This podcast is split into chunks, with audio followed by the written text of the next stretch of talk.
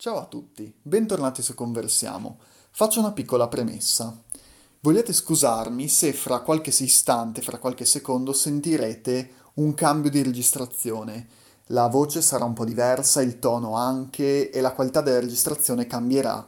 Questo è perché ho avuto dei problemi col microfono nel registrare questa puntata. Però dopo questo salto e questo cambio di registrazione poi la qualità continuerà uguale fino alla fine. Quindi mh, mm, ho dovuto un po' correre i ripari, appunto. Però dopo questa premessa iniziamo. Era da tanto tempo che cercavo questo libro, che lo vedevo sugli scaffali de- delle librerie e volevo comprarlo e leggermelo. E alla fine sono riuscito a farlo e quindi ecco qua la, la recensione. Stiamo parlando del racconto dell'ancella di Margaret Atwood. Margaret Atwood, per chi non la conoscesse, è una donna di 78 anni di origini canadesi ha pubblicato più di 25 libri, il cui genere varia tra romanzi, racconti, poesie, libri per bambini e saggi, e è anche stata candidata più volte al premio Nobel, però non riuscendo mai a vincerlo, e ha, però allo stesso tempo ha vinto numerosi premi, tra cui ricordiamo il Booker Prize e il premio Principe della Studia. Oltre a questo libro che ha riscosso enorme successo, possiamo ricordare tra i suoi più grandi successi tre libri principalmente, come L'altra Grace, L'altro Inizio e per ultimo. Però, dopo aver fatto un rapido escurso sull'autrice, che comunque è un'autrice di spessore, e lo capirete se avete letto il libro o se lo leggerete dopo questa recensione. Quindi dicevo, il libro parla di un mondo devastato dalle radiazioni atomiche, nei quali gli Stati Uniti sono diventati uno Stato totalitario ed è basato sul controllo del corpo di Fred, che è la donna che appartiene a Fred, ha solo un compito nella neonata Repubblica di Galad, ovvero garantire una discendenza all'elite. Questo regime monoteocratico della società del futuro narrata, infatti, è fondato sullo sfruttamento di queste cosiddette ancelle, che sono le uniche donne che dopo la catastrofe sono ancora in grado di generare dei ma anche lo stato più repressivo, come questo, non riesce a schiacciare i desideri e da questo dipenderà la possibilità e forse il successo di una ribellione. Il mito, la metafora e la storia in questo caso si fondono per sferrare una satira energica contro i regimi totalitari. E non è solo questo, c'è anche la volontà di colpire, con ironia, il cuore di una società che è puritana, perché si nasconde dietro un paravento di tabù istituzionali, ma affonda la sua brutale legge sull'intreccio tra la sessualità e la politica. Quello che in questo caso l'Ancella racconta è in un tempo che è al di là dal venire, cioè è in un futuro molto lontano, ma comunque interpella fortemente il presente. Infatti, questo libro è anche una sorta di paura dell'autrice per quanto riguarda un futuro nella quale la donna viene privata di qualsiasi diritto e libertà. Questo è ovviamente una distopia, però l'autrice preferisce chiamarla narrativa speculativa. Questo perché essenzialmente Margaret Atwood parte da situazioni e azioni presenti al giorno d'oggi, al giorno in cui lei aveva scritto questo libro, quindi nel 1985, ma purtroppo molte situazioni sono ancora presenti. Quindi dicevo, parte da situazioni vere e specula e ragiona su un possibile futuro nel quale queste azioni sono esasperate. Quindi, essendo esasperate, portano ad un mondo nel quale c'è la privazione di ogni libertà della quindi anche se esasperato il genere distopico o narrativa speculativa in questo caso secondo me è molto importante da leggere, soprattutto sto parlando ovviamente di autori di questo caso, e perché fa ragionare, perché le esagerazioni fanno da una parte dire sì, ok, ma non è possibile che possa succedere questo, però dall'altra fanno effettivamente pensare più a fondo sulla realtà del fatto che già essendo nel 2018 in molti casi è assurdo perché c'è comunque anche se si sta migliorando disparità di genere fra uomo e donna e non dovrebbe esserci assolutamente. Anche per questo mi collego a questo tema. Margaret Atwood viene definita una femminista proprio perché ha creato dei libri con forte impronta sulla donna, sui diritti della donna, sulla libertà della ma lei preferisce chiamarsi umanista perché non vuole che col termine generale femminista possa essere ricondotta a delle specifiche categorie di femminismo che ritengono la donna superiore all'uomo. Invece per la Atwood uomo e donna sono profondamente identici, profondamente uguali e quindi ritiene che l'uomo e la donna devono avere gli stessi diritti, gli stessi doveri e la stessa libertà. E in questo libro viene anche trattato un tema che a me ha colpito molto, ovvero la rapidità con cui i cambiamenti sociali, le rivoluzioni, i cambiamenti di regime, come possono andare da un regime normale, democratico, a un regime totalitario, possono svolgersi nell'arco di un tempo brevissimo, anche nell'arco del giorno e della notte o di pochi giorni.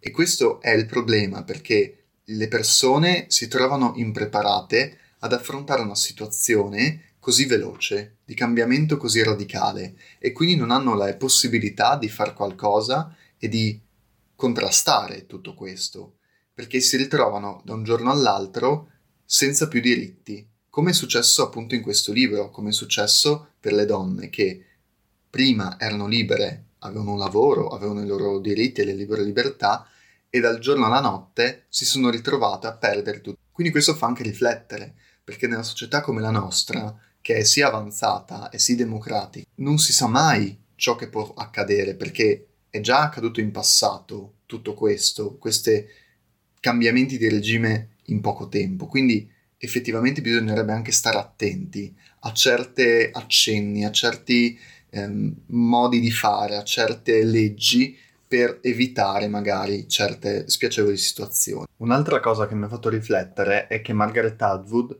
sottolinea il fatto che tutto ciò che è con il libro sono fatti che sono già accaduti, non sono frutto di un'immaginazione o di un'utopia, ma sono una raccolta di fatti accaduti in varie epoche storiche o in varie parti del mondo e quindi poi è stato fatto un puzzle ed è stato creato questo libro.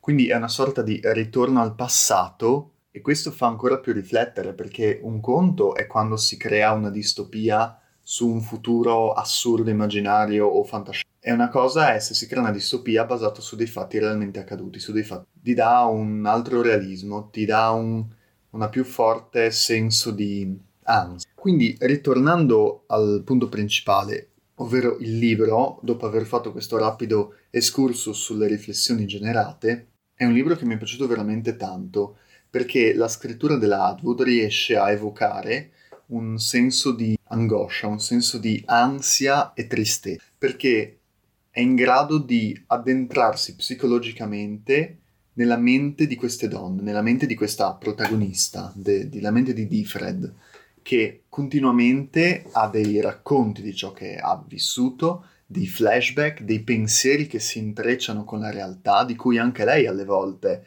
non sa distinguere se è stata è, è successa così, una cosa narrata, oppure se era la sua immaginazione. Quindi questi salti fra immaginazione, realtà e flash fanno rendere conto al lettore dell'angoscia, della totale menomazione psicologica a cui è sottoposta questa persona e queste donne. Quindi già da qui si, si avverte una sorta di panico. Inoltre anche c'è un grande uso di dettagli. I dettagli sono comuni in questo libro. C'è una sorta di approfondimento, di descrizione minuziosa di molte cose, di molti anche oggetti, situazioni, eh, emozioni. E questo in altri libri sarebbe stato esagerato, sarebbe stato superfluo, mentre in questo danno proprio l'idea che questa donna dà tanta importanza a qualsiasi cosa proprio perché la sua vita ha perso, proprio perché la sua vita è diventata la routine quotidiana è qualcosa che lei non può comandare. Quindi qualsiasi cosa, qualsiasi piacere, qualsiasi sensazione, qualsiasi cosa che vede è importante ed è fondamentale nella sua routine perché è una donna spogliata di tutto, è un involucro vuoto, nonostante nel profondo della sua coscienza abbia voglia di ribellarsi, abbia voglia di cambiare questa situazione. E quindi anche questo libro è un libro che racconta dell'evoluzione, l'evoluzione di questo periodo, periodo e società futura. La narrazione progredisce velocemente, la lettura è molto molto piacevole, però consiglio di leggere con calma, perché io l'ho letto con una via di mezzo, nel senso l'ho letto un po' veloce, un po' lento, però a mio parere lento viene apprezzato di più perché riesce ad evocare bene tutto ciò che l'autrice vuole far provare. Quindi prendetevelo con calma, datevi del tempo per leggere questo libro. Ad ogni passaggio, ad ogni capitolo, ad ogni eh, sensazione scaturita, soffermatevi a provarla, perché, come dicevo prima, è importante leggerli tipo per rendersi conto di tante cose. E soprattutto una riflessione anche che mi viene da fare su questo libro è che viene, la estrapolo totalmente dal contesto, la estrapolo totalmente da, dalla privazione di libertà, da tutte queste cose, ma è una cosa che ho riscontrato molto anche nella società odierna. Ovvero in questo libro viene data molta importanza a qualsiasi piccolezza, visto che le donne non vengono più toccate con amore, non vengono